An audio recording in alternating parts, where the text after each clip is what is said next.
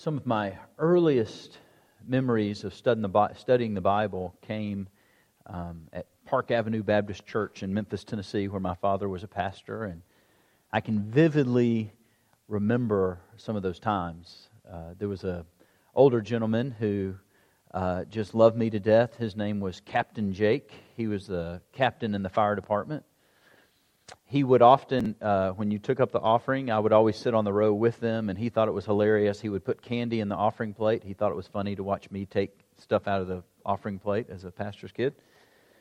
The other thing that he would do is he was with the bus ministry in the children's department where they would go into parts of town and bus in kids to come and hear the gospel. And Captain Jake would, uh, usually before and after church, eat lit cigarettes.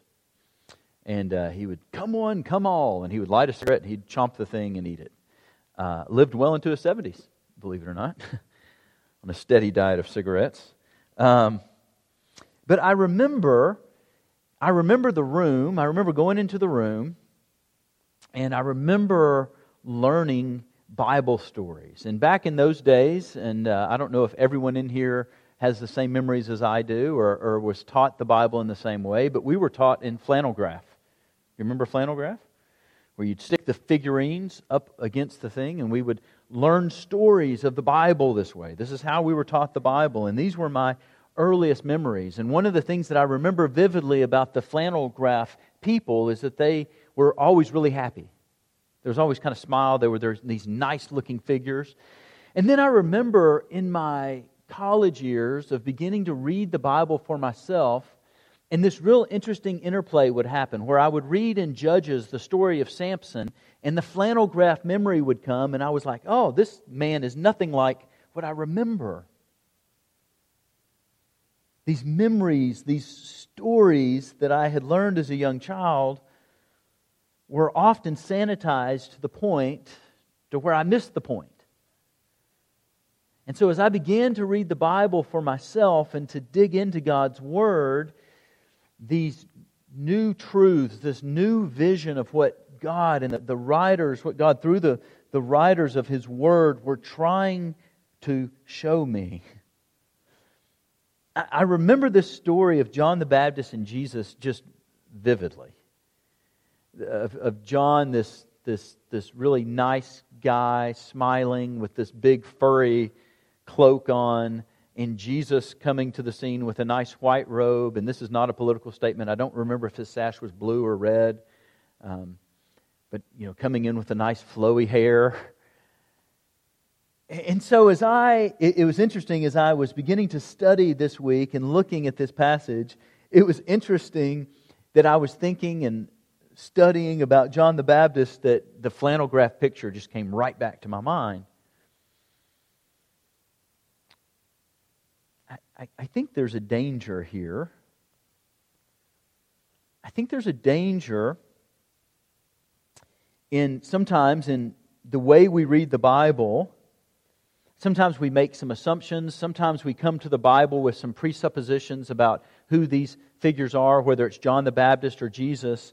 And sometimes we miss the point. I know for me, a lot of times in reading in the Gospels, I will say, oh, I, you know, I know this account. I've read this before, and I'll just kind of skip right through. And in doing that, a lot of times we miss something glorious. Mark, this morning, wants us to see something glorious. And there's a danger that if we just gloss over this, or if we take the flannel graph story that I heard and we bring it into this account, that we may miss something di- big and deep and beautiful. Mark doesn't just haphazardly begin his gospel with this account. Now, if you were with us last week, you know, one of the things in the overview of the book of Mark that I said is that, you know, Mark is, is interesting in the way he writes that there is no birth narrative. There's no angels. There's no magi. There's no little baby Jesus. There's no little baby John. Mark starts here, boom, with the baptism of Jesus. And Mark is trying to communicate something to us. There is a point here. Mark is telling us something. Mark is not just giving us a quick history of the life of Jesus. Mark is driving home a point. God sovereignly has a point. His Spirit, His Spirit guided Mark as he wrote, and there is a point to what is going on here, and I want us to see it. I want us to see how marvelous it is. And I want us this morning, as we see this, as we see what Mark is wanting to tell us at the beginning of this book, I think what it does is it sets us up to read the rest of his book in the right way. That the lens in which we read this book is a lens uh, from which we view this gospel, ultimately, from which we view Jesus in such a way that as we read this gospel and as we read about this Savior that has come to this earth, that it changes us. And that it might even change us over the next months and years. Now, as we begin this morning, I want to look and see. I'm, I'm struck. Why in the world would Mark begin this way? Why in the world would Mark begin with John the Baptist? And, and even that, even to look a little bit closer, I think to do that, we've got to see what Mark is communicating about John the Baptist. But even in doing that, notice Mark doesn't tell us about Zechariah and Elizabeth and the, you know, that Elizabeth was barren and God gave her a child, and we don't see Elizabeth and Mary and the, the baby leaping in the womb. That no, that we just see Mark start here with John as a grown man in the wilderness.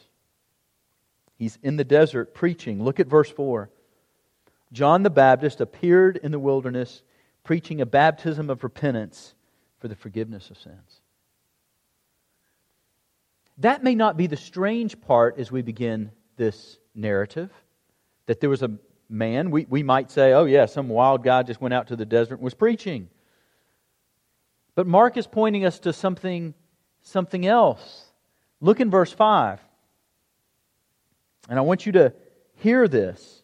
So, John the Baptist was in the wilderness preaching, and all the country of Judea was going out to him, and all the people of Jerusalem, and they were being baptized by him in the Jordan River, confessing their sins.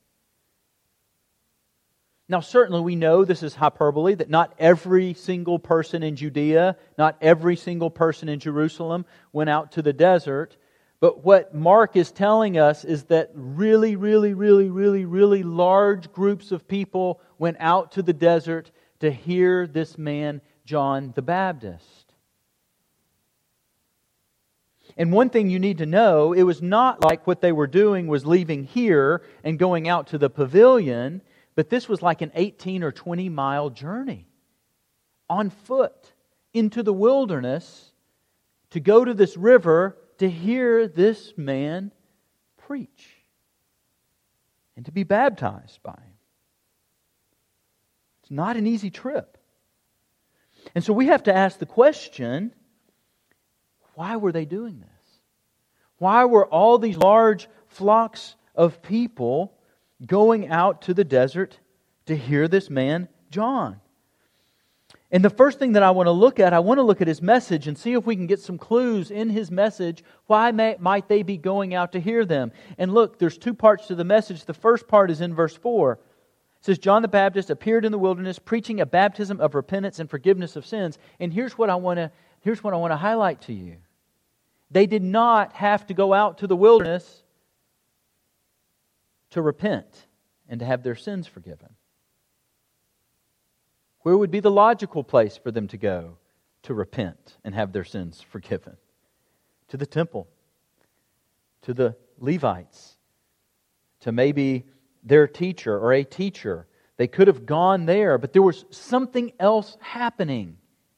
There was something else happening that I think we miss because we know the story. And so we have to ask why the desert? Why John?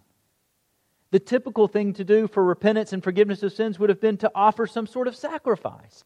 That's not what they were doing. They were going out to the desert. We get closer to the point when we look at the second point of his message, which is found in verse 7. And he was preaching, saying, After me one is coming who is mightier than I, and I'm not fit to stoop down and untie the thong of his sandal that John not only was proclaiming and preaching forgiveness of sin and baptism, but he was also proclaiming that one is coming. Now, we're going to pause on that and get back to that in a second.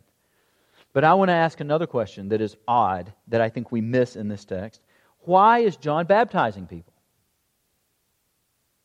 Hopefully, you know that when it says John the Baptist, it does not mean that he was the first Baptist. That's a qualifier. It's John the Baptizer. He was in the wilderness baptizing. Now, what I want you to know is I think one of the things that happens from early on in my childhood, I saw tons of people baptized in the baptistry all the time for, unfortunately, for a variety of reasons. but it was a commonplace. In this day and age, think about it. Had Jesus died on the cross? Had Jesus been raised into the newness of life? Was there anything where we could say, I baptize you, my brother or sister, in the name of the Father, Son, and Holy Spirit? Nope. What in the world was John doing? What kind of baptism was this? It wasn't a common practice in, in, in, in, in the Jewish religion. This wasn't a common practice. I mean, the only two things that, that, that we could kind of look towards that, that might be going on if we were looking in Jewish history was, was there were some washings, some ceremonial washings to, to, to, to make yourself clean, you know, but that had to do more with um, some of the purity laws and, and some uh, things to keep diseases out of uh, the, the, the folks that were going through the wilderness, the Israelites in the wilderness. The only other thing that we see is that sometimes, or not sometimes, all the times, proselytes many times would be baptized.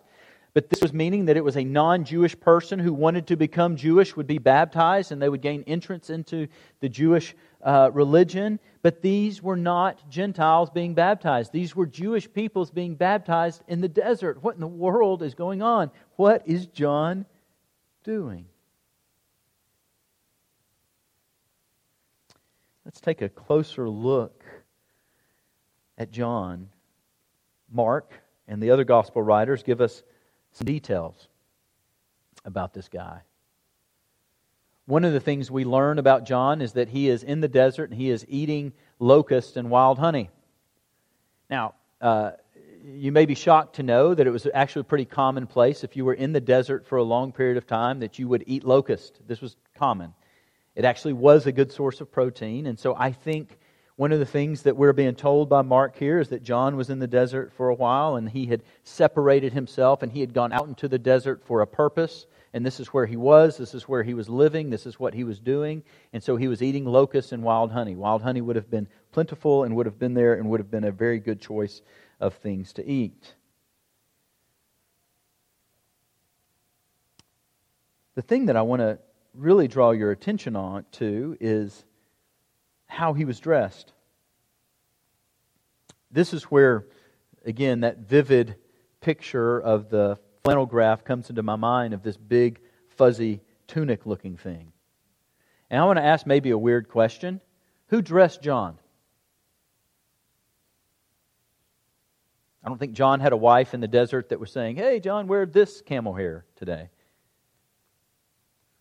What I want you to see is that John was intentionally putting on this outfit of camel hair and leather belt. There was a purpose in what he wore. He was communicating something. And we do this all the time. I, I want to give you some audience participation time here. Let's say that you're driving down the road, driving this way early in the morning. You reach a flashing sign that says school zone. You see a man or woman in an in a uniform that has a reflective vest on, what's going on? They're directing traffic, right. Crossing guard, right? Directing traffic. Let's change the scenario. Let's say you're out in the woods and you come across a guy in camouflage and a bright orange or a bright yellow vest, and he's got all kinds of camouflage gear on. What is he doing? He's hunting. Good. Good. I, th- somebody sent me a picture, and this is not to t- turn political this morning, but I do think it makes helps make the point. Somebody sent me a picture of one of the one of the young men who was storming the White House was wearing a uh, hoodie, but the imprinting on it was a Revolutionary Guard outfit. What was he communicating? Right? So, by the way we dress, at times we're intentionally trying to communicate something. And this is what is going on with John. John was intentionally wearing this outfit because his attire and his location was communicating something to these people. And this gets us closer to the heart of why in the world they would come out in throngs and throngs of people to see him. And the point was this the way he was dressed was common for a prophet to dress in particular, in 2 Kings, we see that Elijah dressed this way. And so, for him to dress himself in this way, he was announcing to the people that he believed himself to be a prophet, and he was out there in the wilderness proclaiming a message from God. And so now we begin to see why all these people were coming out and seeing him. And in this garb, in proclaiming himself to be a prophet, he was even going a step further by proclaiming to be a, a, a, type of Elijah, and the people would have known what he was doing as they went out to see him, and they heard the message for themselves that he was proclaiming that Messiah was coming.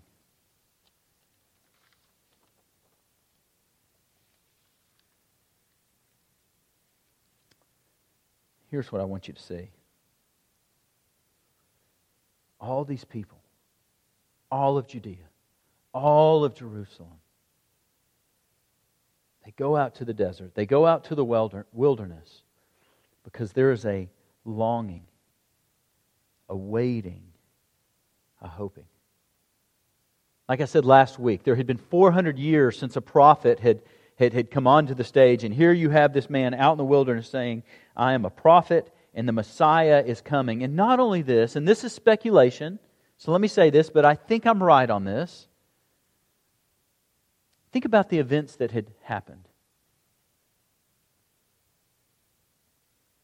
You think they might have heard rumblings that a baby was born from a virgin? You think they might have heard that there was a star in the sky you think they might have heard some of these miracles that took place around the birth of Jesus, that they heard some of these murmurings, they heard some of these rumors? Certainly, they probably would have known that Herod had sent out the decree that the firstborn child to be killed, and that they probably would have known that the reason that Herod did this is because he was afraid because it had been prophesied that Messiah had come. But then 30 years. And this man shows up in the wilderness, this longing, this expectation, this waiting. And this man shows up in the wilderness proclaiming to be a prophet, and the people are flocking out to the banks of the Jordan River. And I think they were sitting there expectantly longing with hope. And I think what was dominating their hearts and their thoughts on the bank of that river was hope that Messiah was coming.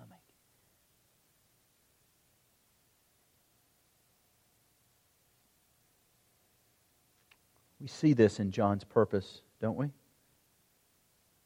Look at verse 2 and 3. As it is written in Isaiah the prophet, Behold, I will send my messenger ahead of you who will prepare your way. The voice of the one crying in the wilderness, Make ready the way of the Lord. And now we begin to see the picture begins to unfold that he was prophesying that Messiah was coming. And as people were coming out, longing, awaiting this Messiah, John was there helping them to get ready for the Messiah to come. And he was preaching to them get ready. You get ready by repenting. You get ready by washing yourself. Be clean. The Messiah is coming. Let's back up again and let's ask the question who is this Messiah that John was proclaiming and that Mark is proclaiming to, the, to us and, and that he wants that Mark wants us to see from the very beginning. When we look at this uh, quotation from the Old Testament in verse 2 and 3, it says from the prophet Isaiah, but it's actually two quotations. One of them is from Malachi, the other one is from Isaiah, and there's something striking about this prophecy. Now, don't let that rattle your cage. It was actually pretty normal in uh, New Testament times, in the writing of the New Testament, to combine two uh, quotations to one person and to give it to, to give credit to the more prominent one. Uh, you, you, would get plagiarism for this in which English class, but th- that's not what happened in this day and age. But as, as we're here and we see these prophecies, I first want you to turn to the book of Malachi, and I want you to notice something that is just mind blowing here. You'll see it right off the bat, but there's two things I want us to notice from this, from this group of passages. Start in chapter 3, verse 1, and this is God speaking. It says, Behold, I, God, I, God is speaking, behold, I am going to send my messenger, the prophet, and he will clear the way before. What's the word?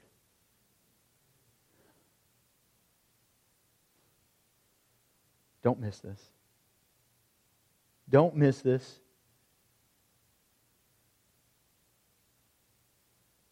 I, God, am sending my messenger, and he will clear the way before me, God, Yahweh. And the Lord, whom you seek, will suddenly come into his temple. And the messenger of the covenant, in whom you delight, behold, he is coming, says the Lord of hosts. So, the first thing that I want you to see that as John is in the wilderness proclaiming this, as Mark is writing this, Mark wants us to know that it is God Himself who is coming to His people. And the people on the banks of the Jordan were understanding this and they got it. And notice what it says what, what in this context, this passage says about God. Notice what he is doing. It says, But who can endure the day of his coming? And who can stand when he appears? God is holy, he is just, for he is like a refiner's fire and a fuller's soap. He will sit as a smelter and purifier of silver. He will purify the sons of Levi and refine like gold and silver, so that they may present to the Lord the offerings of righteousness. Then the offering of Judah and Jerusalem will be pleasing to the Lord as in the days of old, as in the former years. And then notice this again. Then I, God, Yahweh, will draw near to you for judgment, and I will be swift against and list out some things. And it says, against those who swear falsely, against those who oppress the wage earner in his wages, the widow and the orphan, and those who turn aside the alien and do not fear me, for, for says the Lord of hosts. And so what we see is that God himself is coming, and we understand in this prophecy why the people would be there on the banks of the river and why they would be purifying themselves and washing themselves because they want to be found in a certain way when God comes to his people. But this isn't the only quotation we have. The second part of this quotation in John is from the book of Isaiah. And in the book of Isaiah, Mark quotes Isaiah quite often. In the book of Isaiah, really chapters 40 to the end of the book talk about God coming and visiting his people. And this is where we have the uh, Messiah prophesied and talked about Isaiah, famously in Isaiah 53. But notice the, the quote in Isaiah. But I, wanna, I want you to get the context. Look at Isaiah chapter 40. Notice verse 1. Comfort, oh, comfort my people, says your God. Speak kindly to Jerusalem and call out to her that warfare has ended, that her iniquity has been removed, that she has received the Lord's hand double for all her sins.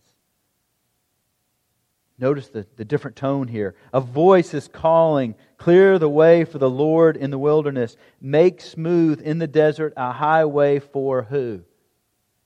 Our God.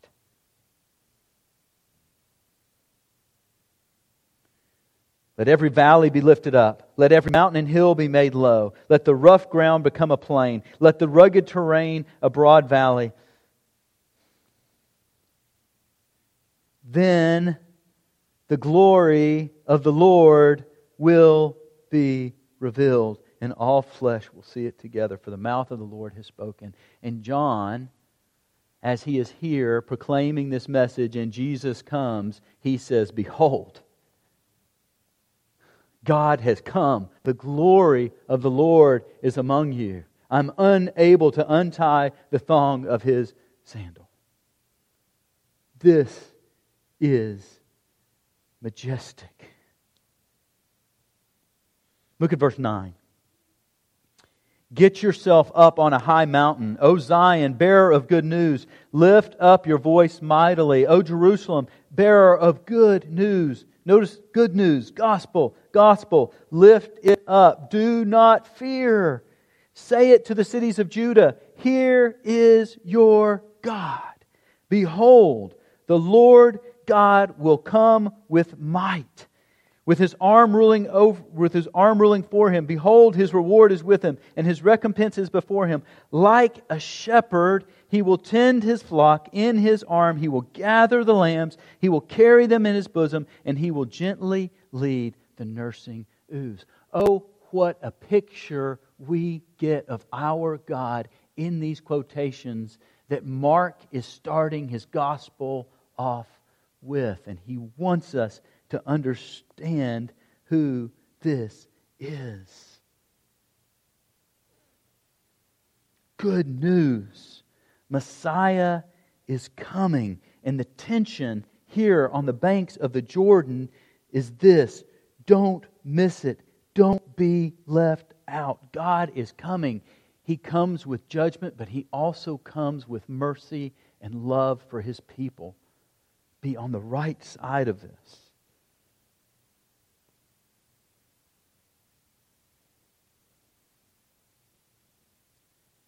So,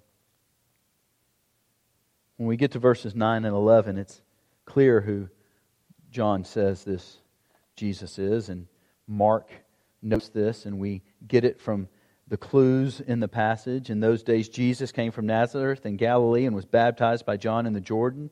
And immediately, coming up out of the water, he saw the heavens opening. And notice this the Spirit, like a dove, descending upon him. Again, Mark is telling us this is the prophesied Messiah. This is God Himself. God's Spirit is coming and it is resting on Him. And not only that, but we have God speaking, You are my beloved Son, in whom I am well pleased. And if that weren't enough, Mark is doing something else that I don't want you to miss. Notice that Mark says that the heavens opening this is probably not a good translation here. The word that is used here to opening is to be rent or to, to tear open violently.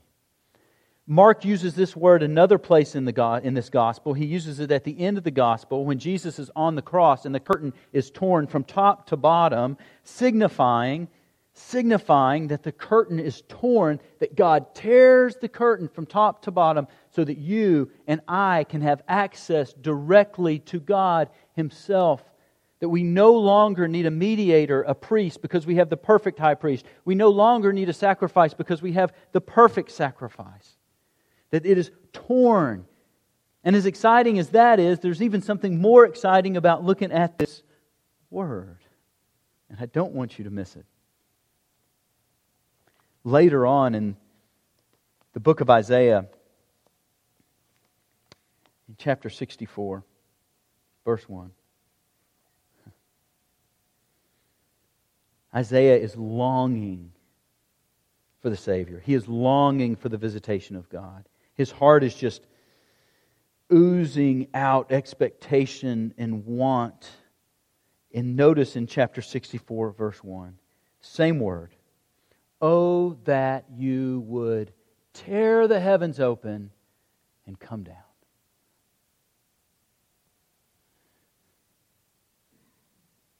Oh, that you would tear the heavens open and come down.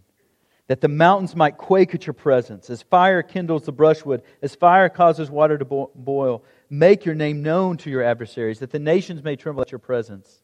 When you did awesome things which we did not expect, you came down. The mountains quaked at your presence.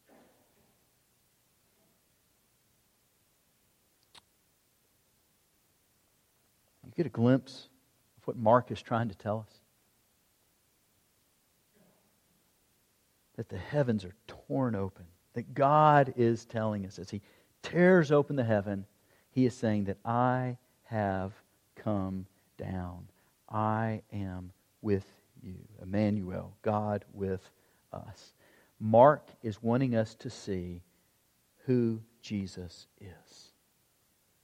So that when Mark begins his gospel this way, and he says the beginning of the gospel, that he is taking us all the way back, and he is saying, This is the one who has been prophesied about. This is the beginning of the gospel message. Our deepest need, your deepest need, is to be reconciled to God. And the beginning of the gospel is that God made a way. And this is the declaration that Mark is making to us.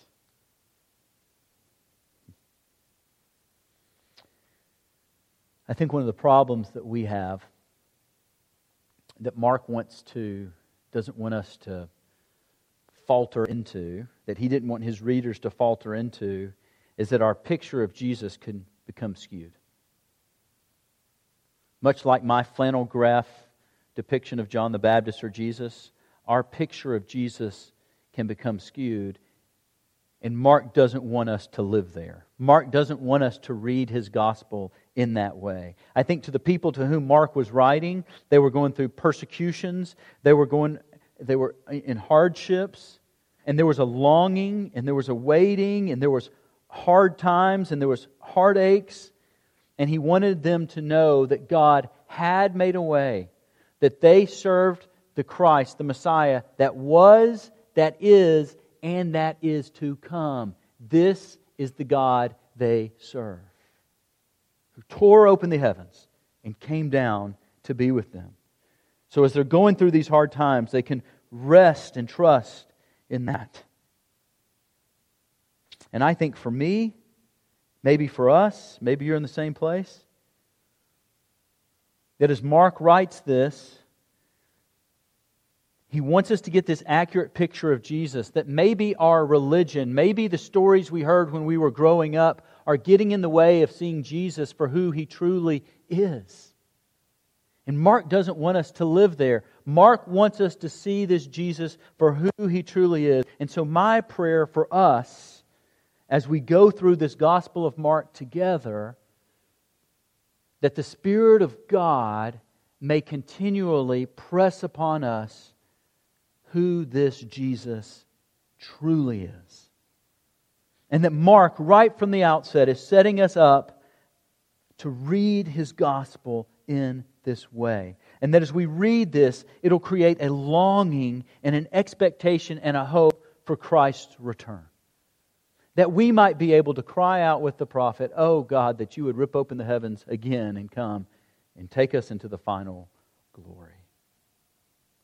That his spirit would fill us with power so that we would go and proclaim accurately who this Jesus is. And would you dare? read this gospel message with me in such a way that your mind may be blown over this Christ whom we will study. Let's pray. Heavenly Father, God, I pray that by seeing the true and accurate picture of your Son this morning, that God, that you would just do something miraculous in our hearts and in our minds, that you would bolster our confidence, that you would bolster our strength. That those in here this morning who may be hanging on by a, a thread, by those who may be troubled by the events of this week or by the events that are going on in their homes, that God, you would strengthen them. That we would know that you have sent your Son. God, I pray as we read this gospel together that we wouldn't be the same. That you will change us from one degree of glory to another as we peer at the glory of the Lord in Jesus Christ. It's in His name we pray. Amen.